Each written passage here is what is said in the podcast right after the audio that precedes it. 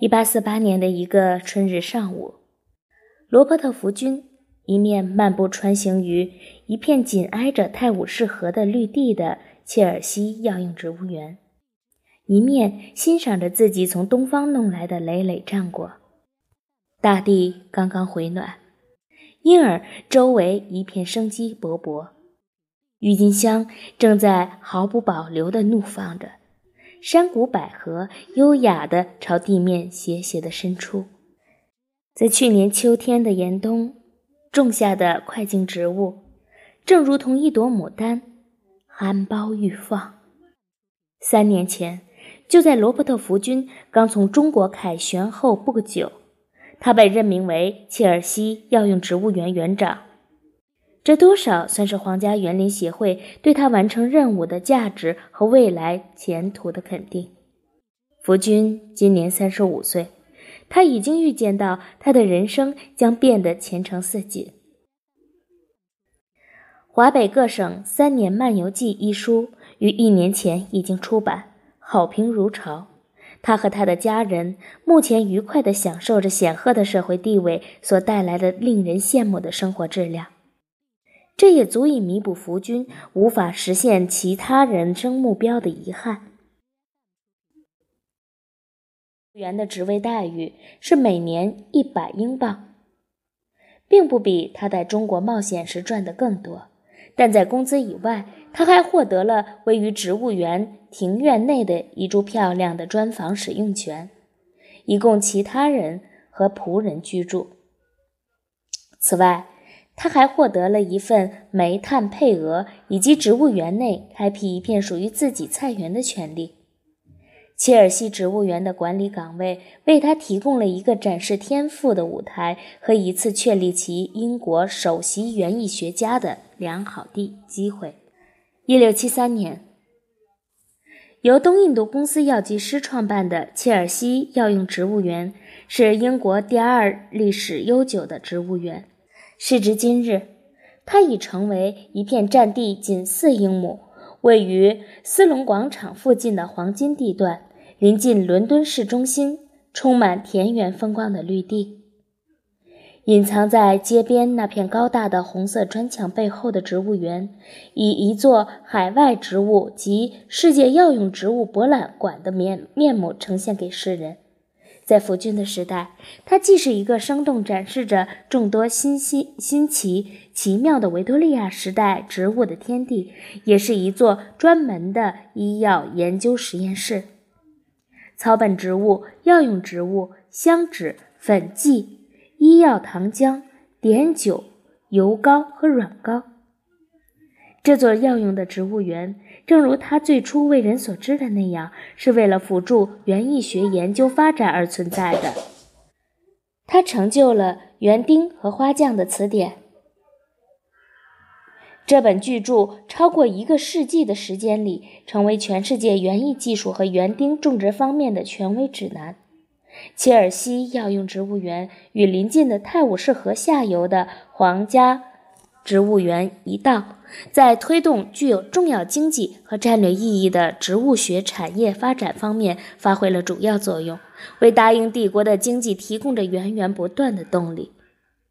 事实上，植物贸易的发展壮大与英国的崛起繁荣是并行的。1768年，一些植物学家乘坐“奋进号”与詹姆斯·库克船长。共同经历了第一次环球旅行。当库克船长一次次探索澳大利亚大陆的时候，船上的学者却在描绘金星凌日的景象，采集植物样本，绘制南半球的那些奇怪的植物图像。约瑟夫·班克斯，一位百万级的富翁园艺学家，也加入了库克船长环游世界的队伍中。作为一位富有影响力的人物，班克斯将一名博物学者安置在船上，参加了那支获得世界殊荣的英国海军舰队未来的全部冒险。事后，班克斯和库克都将他们的航行见闻记录成集出版出来。与福军不同的是，他们所做的大量的笔记，并不是记录他们旅途中的。主要印象，而是对他们发现物品的清单一一详细的描述。这些帝国的建设者们从那些遥远的角落带来了详实的知识，随着这些知识被吸收和应用，英国的自信在不断的膨胀。他可以在全世界攻城略地，发号施令，大发其财。植物贸易是大英帝国一项重要的财富来源。例如，新印度以及近来才联合为一体的几块印度次大陆的殖民地，大洋之间的岛屿、沿岸的村庄。像福军那样的植物学家，负责研究如何利用新进的外国领土上发现的植物开拓西印度市场。如何通过挑选和杂交手段实现经济作物的增产？在地球上哪片角落可以利用殖民地的廉价劳动力来种植特殊的作物和实现产量最大化？以及如何对植物进行加工，以使其适应市场销售的要求？植物猎人是一群训练有素、目光敏锐的人，这群人对探险如痴如狂。为此，甚至不惜放弃自己的家园和家人。在工业革命时代初期，植物学研究的意义相当于今天工业研究实验室。实行帝国主义式的植物政策，不失为一种榨取殖民地经济价值的手段，而植物猎人就在此成为帝国命运的探索者和先驱者。尽管科学是福金工作范围内的重中之重，然而他实质上。还是一个园艺师，而一个园艺师与一个艺术家无异。土地是他的画布，花草树木是他的颜料。园艺师是工作在三维世界里的，他需要顾及的问题有树木的相对高度、花带的相对深度和山坡的斜度。他的视角必须是借来的，或是经过放大的。但他的工作内容同样包括四个维度：时间。园艺师的工作计划是按季节进行的。某些树木在春天开花，比如连翘属植物、木兰、樱桃树、丁香、苹果树等；某些植物则在秋天变得艳丽无比，比如枫树、接骨木。园艺师的艺术也带着预言的味道，判断哪类树木能够迅速成熟，并轻而易举地长高。如桦树、白蜡树以及雪松、丛树、松树一类的针叶长树。哪些植物生长的缓慢，要努力一番才能留下最后的种子？如橡树、白毛榉、枫树。哪种树木可以持续一代又一代？福军很清楚地意识到，出色的耐性是成为一名出色的园艺师的必备条件。园艺学磨练了福君性格中柔和的一面。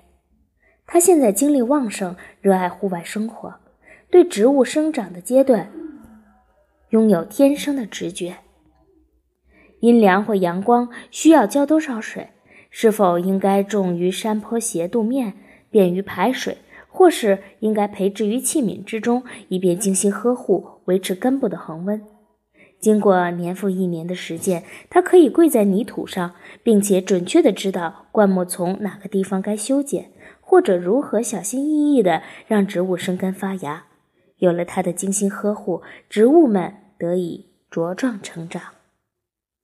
时间回到一八四八年的那个春日上午，福军现在可以怀着一股成就感，欣赏着再度生机盎然的切尔西药用植物园了。按他的记载，他接手这个地方的时候，呈现在他眼前的是一幅年久失修的景象：花带如同野草一般疯狂生长着，植物园的温室正在溃烂，植物清单已经毫无价值。福军凭借着他在组织规划方面熟认的和热情，给这个植物园带来了翻天覆地的变化。正如他在给药剂师协会委员会写信中那样说道。出于委员会诸位无疑了解的种种原因，这座植物园被放任自流中落得几乎荒废。当我掌管此处时，我发现植物园内杂草丛生，花草树木的排列顺序混乱不堪，培育的温室的一国的植物奄奄一息，基本上处于最不适合原设想的实验目的的状态。福军清理了杂草，购买了新工具，靠着捐赠与其他植物园进行植物交易，建立起了陈列室。之后，他做了件有意义的事情，他将仓库和苗圃里贮藏的植物变卖，筹得三百六十四英镑，用这笔钱盖了座新的温室，又将依旧屹立在那里的旧温室修葺了一番。福军的新温室真是盖得太及时了。那一年，见证了英国的玻璃税的取消。他抓住玻璃装修业务正廉价的时候，在紧挨着植物园高大的砖墙外修盖了一座崭新的玻璃温室。这座半玻璃式的建筑很快成为大多数新来的异国园艺师们的家。精致的兰花。装饰用的长而尖的三角梅，盆栽棕榈树，史前蕨类植物，崭新的秋海棠，青木果面包树，香蕉和竹子。切尔西植物园在布局上依旧保持着17世纪那种整齐的格调。经过大幅度的修剪的植物被放在几何图形般笔直的排列的花坛中。然而。福军却打算彻底废弃这种死板的陈规，然后将药用植物园以严谨有序的林奈式分类体系为标准，重新整顿一番。瑞典植物学家卡尔·冯·林奈，他的著作引起了一股自然科学热，而这股自然科学热又引领了维多利亚时代的科学探索风潮。在以拉丁文名卡罗斯诺·林内乌斯写成的作品中，这位科学家按照动物器官的属性建立了一套以前后两个名字来归类的分类学体系。林奈在著作中将全世界的生物以王国为单位划分。王国以下的单位为门，门以下的单位为纲，纲以下的单位为目，目以下的单位为科，科以下的单位为属。以某某属为单位的生物又被细分为各个个体。一个单独的生物个体名称就蕴含着大量关于这种生物的信息。如果一种有机物属于哺乳纲，那么它就生有毛发并能产奶。如果两只生物个体属于同一目，而第三种仅是它们属于同一纲的话，那么前两者彼此在血缘关系上就比第三者更近。当一名博物学者在前往亚马逊的途中宣称他发现了一种新型的甲虫样本。那他现在可以按照诸如这种甲虫的形体和繁殖方式之类的标准来给他的发现命名。林奈的简易分类法解决了世界自然界等级结构和组织形态这些以前在某些方面令科学家头疼的问题。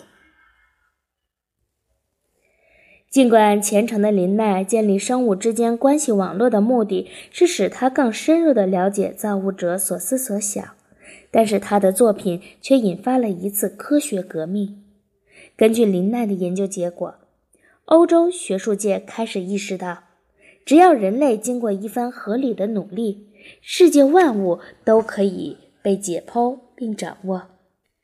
这引发了一场里程碑般的启蒙运动。